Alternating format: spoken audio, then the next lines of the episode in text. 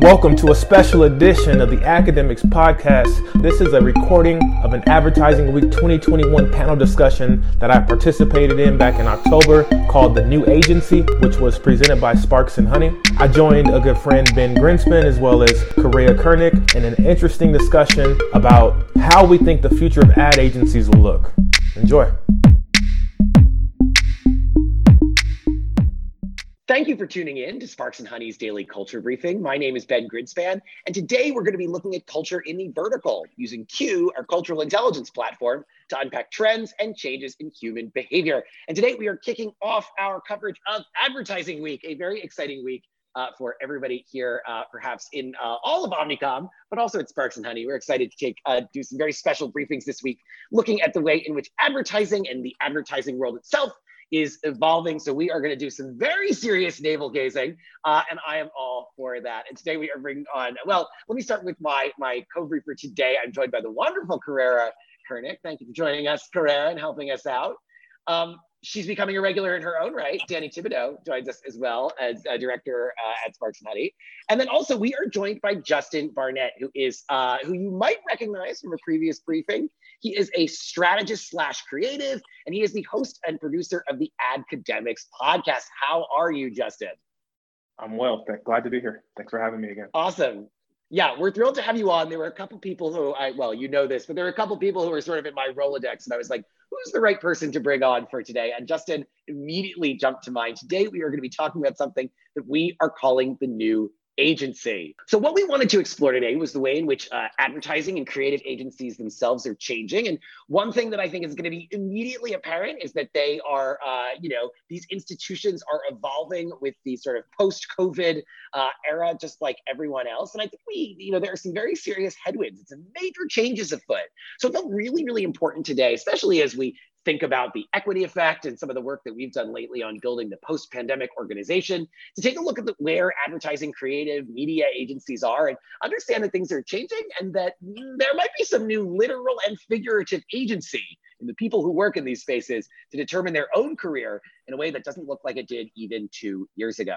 So um, got a, a, solid number of signals here, bit of an arcane topic. So we'll, we'll jump right into the elements of culture and very, very un, un, uh, work shift pops up. That's our trend that we talk about literal changes in, uh, in work and professional behavior. Makes a lot of sense that it's there. I'll point out one other quick one here is flattening. You know, uh, the world. You know, one thing the pandemic did was certainly flatten the world and make it easier for people to make some major sort of decisions they might not have been able to uh, without an institution in the past. And things have changed dramatically enough that they can kind of strike out on their own. So, Carrera, let me bring you in here for just a second. What other elements of culture do you think we need to know about or, or put a pin in for today uh, as we go through this story about the new agency within agencies? Yeah, I'm definitely looking at radical transparency here. It's just been such a major movement in touching every industry, every sector. It's no surprise that it's here. People want to know, you know, who's working at the agency, and what they're doing to combat climate change or, you know, inclusion, diversity, equity. Like people want to look through glass doors um, and see what's going on under the hood. And then the other one I'll point to is icon toppling. I think the way, you know, the pre-pandemic way of life has been completely toppled and we're emerging with a new way of being and, and doing business and, and interacting with each other. Uh, so I'm always looking at, at that one, especially in this conversation. Yeah. All right. Well, let's jump in and talk about what we mean here a little bit. And I think it's unsurprising that we're going to start by talking about the the Great Resignation, a piece here in Ad Age from just a few uh, months ago, lays out a very scary prospect for some of the people at the top of advertising agencies uh, and even within, let's say, the HR departments. Quote: "Flush with cash after a year of living quietly and burned out to boot, workers and executives have had time to reevaluate their priorities and they're heading out the door in a wave that the advertising industry, the piece reports, is not immune to. Indeed, this piece might hint that the advertising industry might actually be at the vanguard of this exodus. So, um, quote, many of us have been working in a way that we now realize may not be sustainable for the next decades. And it has crowded out so many other aspects of life that are so vital. TBWA London CEO Sarah Tate told the magazine shortly before she herself left. Quote, a lot of companies talk about how they maintained productivity this year, and some of it did it at the expense of talent, says Deborah Searcy, a consultant and headhunter uh, in uh, the uh, agency world. Quote, talent has decided that they are no longer in jeopardy of losing their jobs, so they're more risk tolerant about changing them. And as quitting and either uh, and either going freelance or taking time to reset and find something else to do. Now, of course, one major issue with the piece is that it mostly focuses on some of the higher end people here. And I think actually today, what we wanted to talk about, why this is also valuable, was to think about some of the perhaps uh, people who were a little earlier on in their career, the people who used to feel like they had to work those 80 hour a week jobs, maybe for not the, for certainly not the pay they'd get in the tech industry. Um, because they wanted to do something creative. And we've really reached a moment where the question is, is the are the rewards, the fun, sometimes the glamour, the creativity of working in advertising and media are those paying off in the way that they didn't pay off in, in the world of, of remote work? So, Justin, uh, let's start with you for the day. I guess I'm curious about this. You talk to a lot of people in the advertising uh, world, both as part of your job and as part of your podcast. I think you've got a pretty good sense of uh, where um, you know where sort of uh, more intro level or more junior people have been at with this conversation in the past year and a half. And I'm curious your take and and what you've seen um, in, in your own uh, sort of day-to-day uh, life with this topic? Yeah, I think what I've seen, is, and, and just from from like you said, from speaking with people, I think for the first time in like a very long time, for sure within my lifetime, is you know the the working conditions, that the leverage is in the hands of the workers, specifically the younger talent.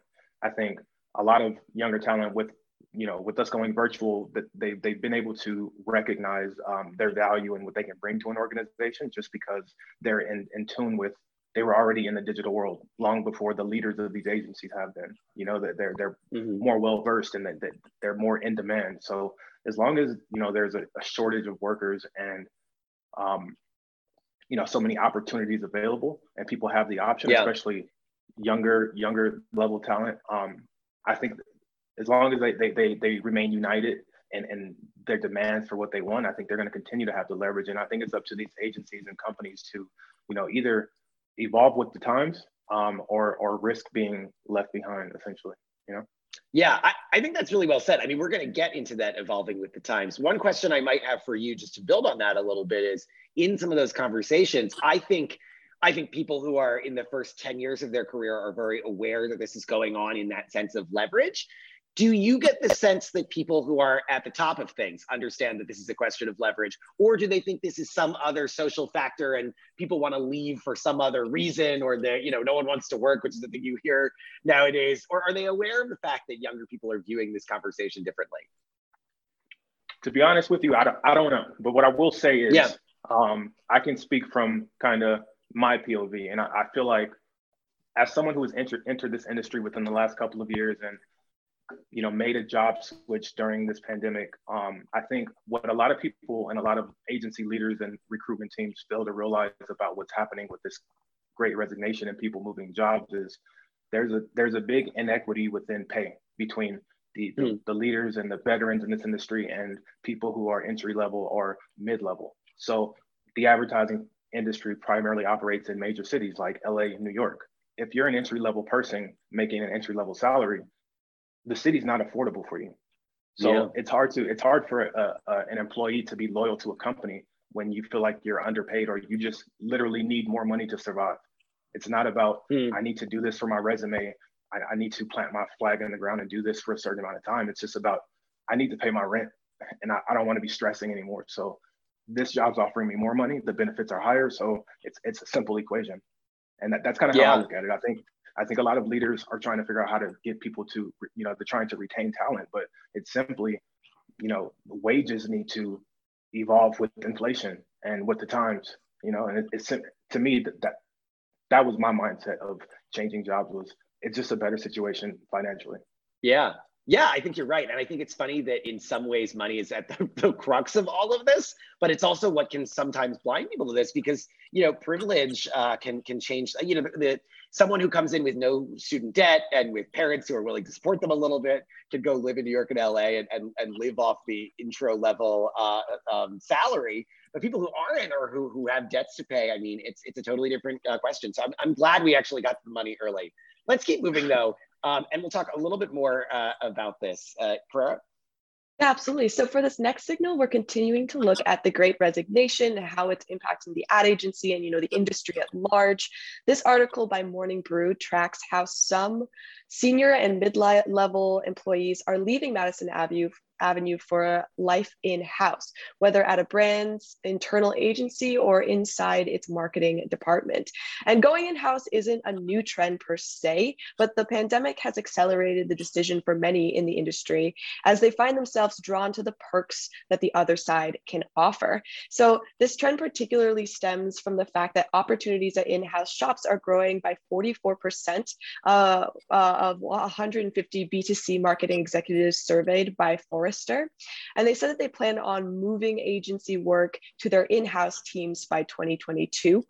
And hmm. in house teams are increasingly attracted solid agency creatives, directors, and directors who are looking for a more work life balance. I feel like the pandemic put a lot of focus on that work life balance. The one thing I'd like to point out, the one last thing I'd like to point out too, which was super interesting, was that agencies that were once known for in office perks like sleek offices or kegs in the office, avocado toast, or even just in person company are a lot less enticing in a world where everyone's working from home. So there is this need to maybe shift competition for enticing new talent. But my first question is for Danny What do you think is the key influence for the shift of talent from agency to the branded side? Yeah, so as Ben mentioned earlier, burnout is playing a huge role in this shift. And on the brand side, you seemingly have a little bit more control over your objectives and your deliverables. Um, but in agencies, you have new business coming in all of the time, you have your existing client work, and it's just this constant ebb and flow. So there's just really more stability on the brand side overall.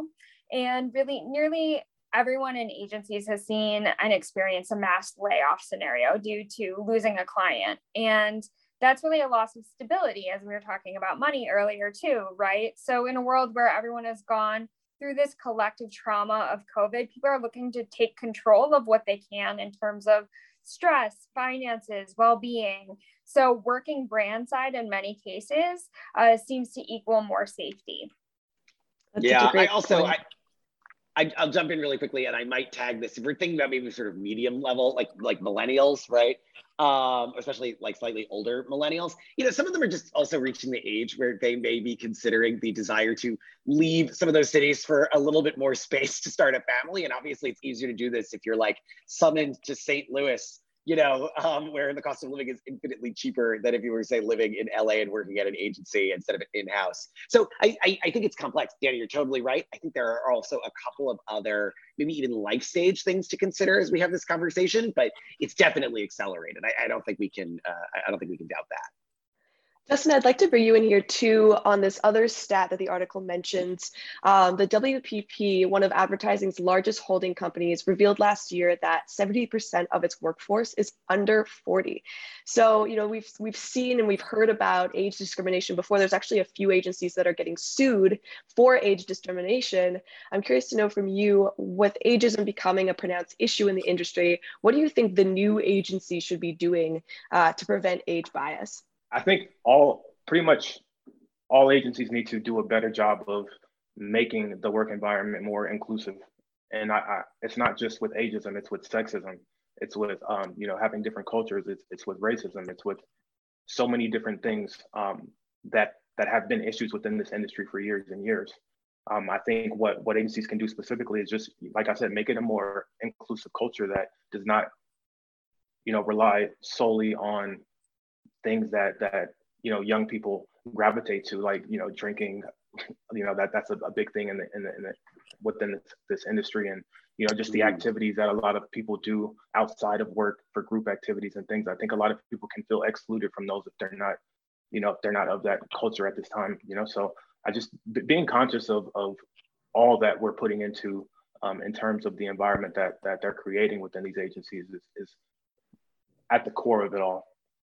That's a great point. Yeah. You know, with with work cultures that are based around drinking, you know, are you excluding people who have kids or adult kids, or you know, are, if if you focus too much on the um, on on you know a younger demographic. But i also like that you brought up um, you know inclusion of sex because that's our next signal. Um, here we're focusing on understanding why almost two-thirds of female marketers considered quitting due to covid. So this article from marketing week states that a staggering 60% of female marketers have left or considered leaving the profession as a result of covid-19 and that's more than any under, uh, other industry and this is all according to uh, research done by linkedin. So the findings were based on a wider sample of more than 20,000 respondents across various industries and roles, and roles worldwide.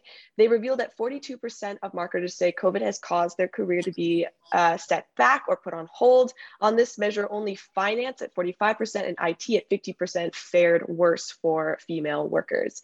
Um, as far as some of the reasons behind this, uh, many people say it's a perfect storm. If you're trying to be a parent and manage a household, there's schooling, there's job. It's you know it's a lot for women to handle. But Danny, I've got a question for you. Some mm-hmm. uh, some um, some economists look at high quitting rates as a sign of economic optimism. You know, you have this influx of people leaving their jobs because they have a belief that another place will be better. They have hope. So, Danny, with the title of this briefing being The New Agency, what do you think this means for creatives and for females, particularly with, with agency kind of at their fingertips now? Yeah, absolutely. Well, for creatives, a better gig is definitely one that is more about freedom and flexibility to create and to get creative and having the personal agency to create the gig and the life that you want. Mm. Um, and for female creatives specifically, it's not just that, but it's also having to deal with all of the things at home. Um, it could be that they're also caretaking for a sick parent, that they may have children.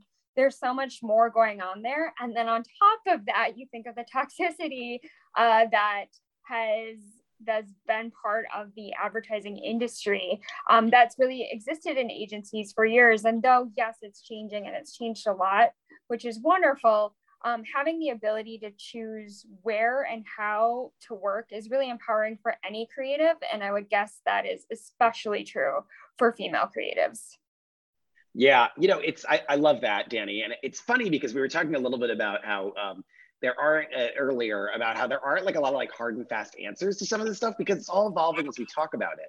But it does make me mm-hmm. think that it used to be like the kiss of death to have like two years off on your resume, right? It looked like yep. you were unserious. But a lot of people did that because they were like, especially women, because they were often caretakers of children, or like you said, that sort of sandwich generation children and their parents. And it was really hard to get over that. Well, now I'm hoping that it's funny in the pandemic that we're, we've reached a point where um, we are we give people more grace about things like that that there's more freelance work so people care a little bit less about it.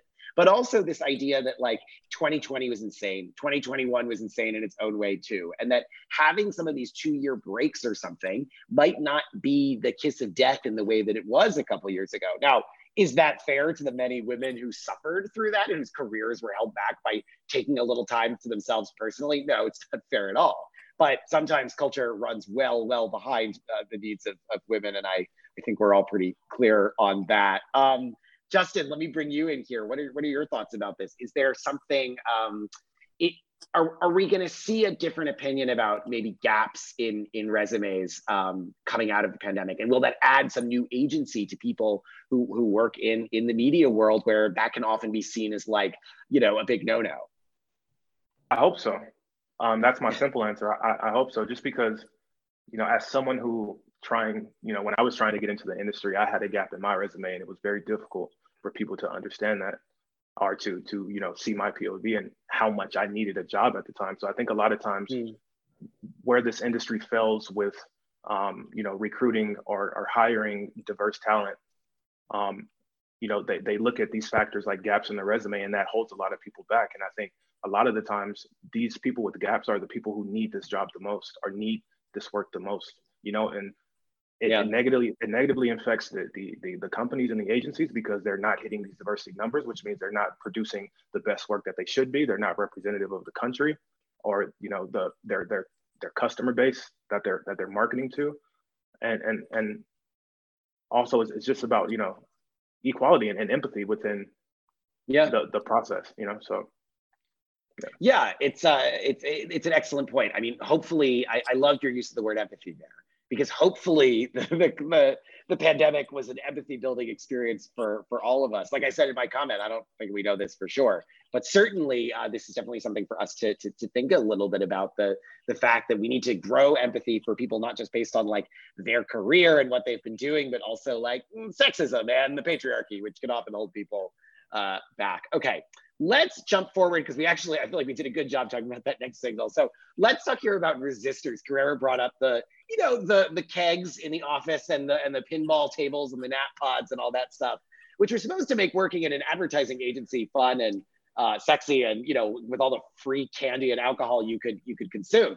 Um, but speaking of those young people in the ad world, uh, a few months ago, as this New York Times piece reports, David Gross, who is a New York Times ad exec, jumped on a Zoom call and told his team that they'd finally be going back into the office after months away because of the pandemic. Quote, Mr. Gross, 40, wasn't sure how his employees, many in their 20s and 30s, would take it. The initial response, dead silence, was not encouraging. Then one young man asked his question Is the policy mandatory? Uh, as the time, and, and that sort of freaked Gross out, right? So, as the Times writes, in many cases, the decision to return pits older managers who view working in an office as the natural order of things against younger employees who've come to see operating remotely as well, completely normal. Um, ad agencies, it seems, are torn between these two schools of thought.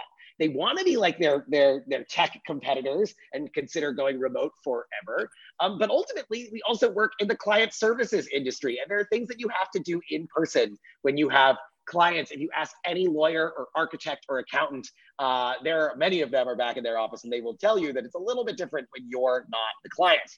Now, employers in the ad world are trying to be more flexible, especially with younger workers who are worried uh, they will sort of balk at the coming back to the office. Now, my take here to editorialize for a second uh, is that a lot of people are really reticent to return to that sort of 10 to 10 work hour that was really common in advertising agencies, maybe less so in certain other parts of the media world but uh, notably so in there, and would rather sort of work them. They to work a 12-hour day. They'd rather do it from home.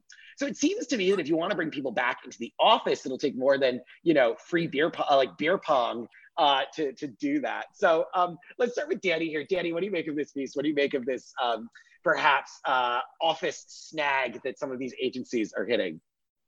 Yeah, I mean, it's definitely not about the free snacks anymore. Um, but I think that there is a true benefit to people coming into the office and meeting one another and having that camaraderie because I think that's one of the things that young workers um, mm. in starting their careers, having that sense of community and going through uh, the worst of it and, and the trenches and late nights at the office and ordering food together and things like that are a huge part of uh, culture in terms of working in advertising. So there need to be social events, but it has to go beyond the snacks and the beer pong and things like that. It needs to be things that um, they feel are, are going to help them in their career. It needs to be other things that help them understand that it's helping them to build a community um, and to have that human connection that a lot of people have really missed over this last year. So um, it's less about the snacks and really more about uh, the building of the community and the camaraderie that if we don't yeah. address now, we're going to have a lot of really, uh, really awkward people in the offices um, working in years to come. Yeah, I know. It's uh, it's terrible news for for Drizzly and the various places that can deliver alcohol to an office. Justin, can I ask you to play devil's advocate here for a second? Is there an argument to be made to say like, no, we're done. This industry can work remotely? Yeah, I mean, there's there's proof you know, with with mm. with 2020 happening and and all the things that went down, like agencies still grew. They a bunch of yeah. agencies won new business. Um, a bunch of people advanced in their careers. So I think proof of concept is there. So yeah, yeah, there, there's very much um, you know a case to be made for for staying remote. I think the only people I'm not going to say the only people, but I think you know the office people who want to go back to the office are probably people who are higher up in their career that have benefited from being in the office through through time. You know, so Hmm. That, that, that's an interesting that's take. I mean, no, I mean it's listen, it's an interesting take because it it suggests, and I think Danny was alluding to this, that like it's not just enough to lure people into the office. You have to give someone a tangible benefit to being in that office. And maybe that's one of those things about like getting more one-on-one mentorship but that's not just a thing that happens that's a thing that people who are higher up have to like plan for people also obviously need to feel like they have mentors there if you don't look like you know if every single like ecd in your company is like a white British guy and that's not who you are, it might be hard to find someone who you feel like is a true mentor. So um, I think this is all wrapped up together. As much as I like going into the office, and Justin, next time, as I said, you're in New York, you're welcome to come hang out with us in our office.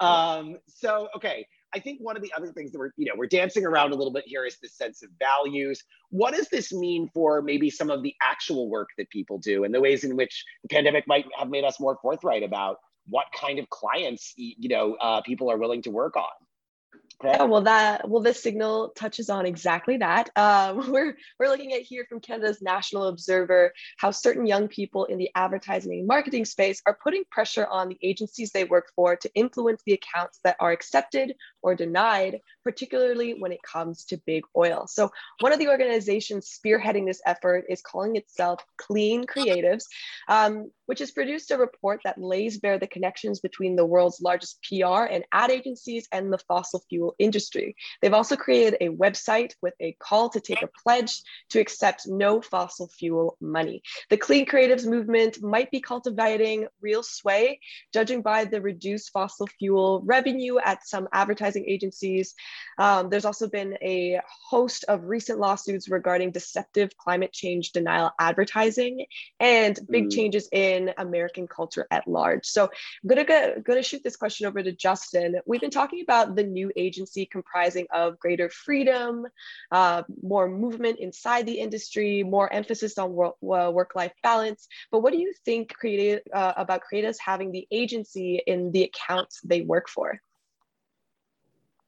Um, I mean, I'm I'm very much progressive in, in the sense that I, I think workers deserve um, the opportunity to choose the type of work that they that they do. You know, I don't think people should be forced to do something that's going to mentally put them in a place where they don't want to be. You know, so I'm, I'm all for people coming together and and rethinking the status quo and, and how we've always done things. And if and if it's creating groups to to do things that that are meaningful to their heart, um, you know, mm-hmm. I'm I'm all for it. So I love it. I love it, and I like to learn more about all of these these these groups that are popping up. And I, I wish they you know, got more yeah. spotlight on on panels and things like well, that. It, so I'm all for it. It's it's funny. I um I mean I I actually so I I have worked in agencies, I've worked in consultancies, I've worked in ad tech, and I spent my very first like uh, job in, in the industry was in PR when I was like fresh out of college. Uh, and I will tell you, it was not a, a company owned by our. Uh, it was it was not within our family of brands um, they did some work that was like beyond questionable to me. And as sort of the like intern, we were we were expected to do some work that like looking back on it now, I am I am shocked that no one objected to how sort of gross that was. And I felt it was inappropriate at the time. And honestly, it's why I, I have not thought about PR really. I mean, there are lots of wonderful shops do lots of great work.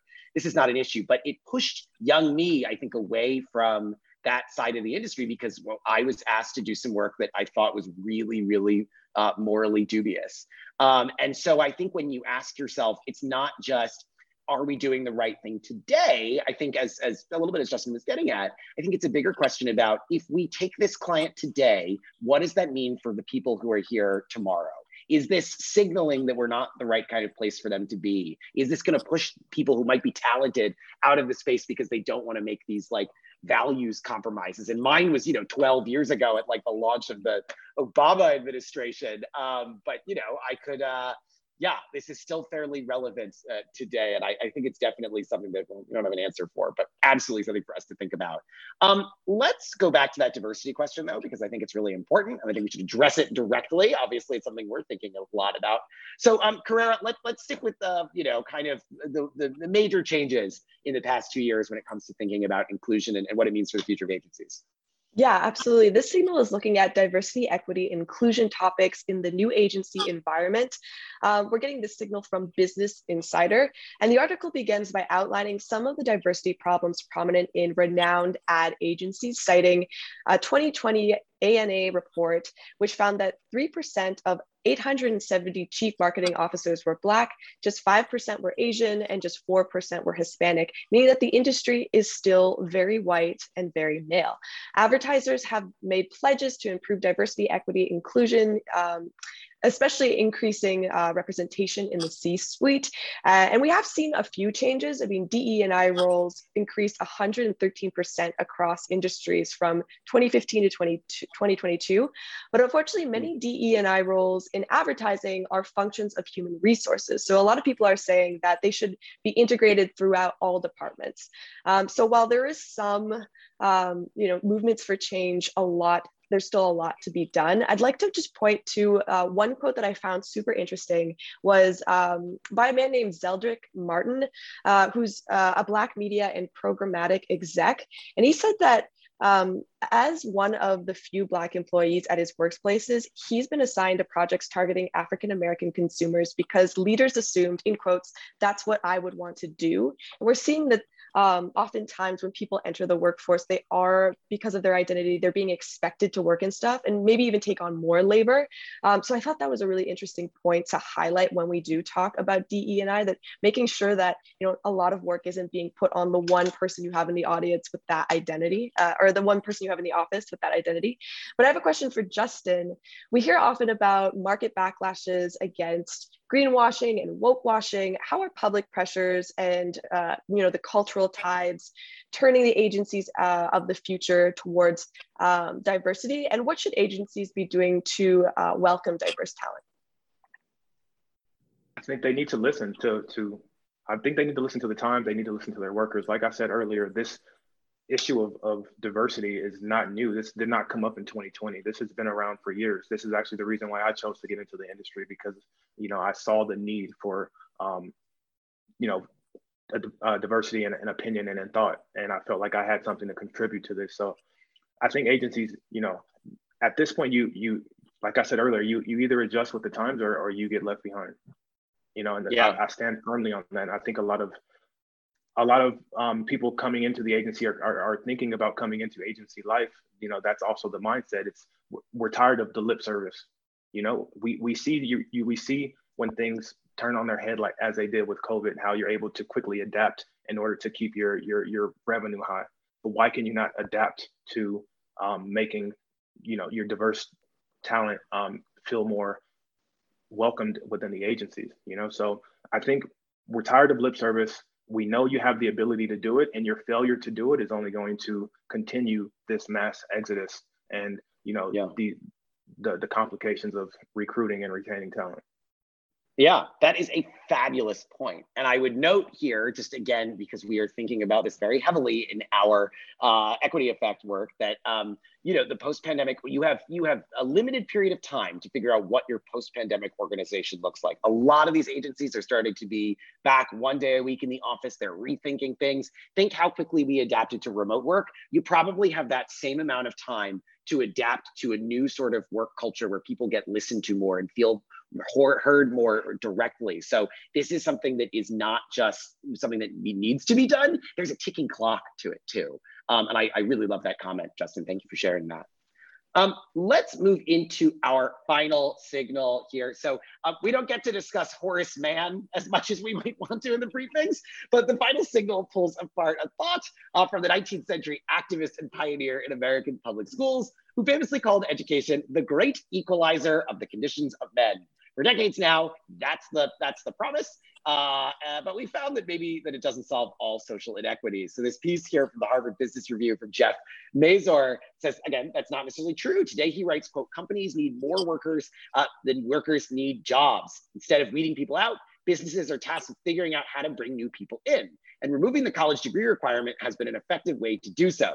Plainly put, not having college degree should not diminish your chances at securing a good job. This is good news for many young people entering the workforce. And I think it's a provocative question to ask ourselves, obviously, especially for young creative types who, even in college or high school, might be asking themselves what they need to do, especially if they're full of that good Gen Z entrepreneurialism to succeed in the space. Now, my thinking is that advertising requires way too much analytical skills to do properly without you know what college imparts in you right? There's a lot of bad advertising comes down to people who aren't thinking particularly deeply or critically. And the best part about college is that it teaches you how to think deeply and critically. It is worth the money for that and that alone.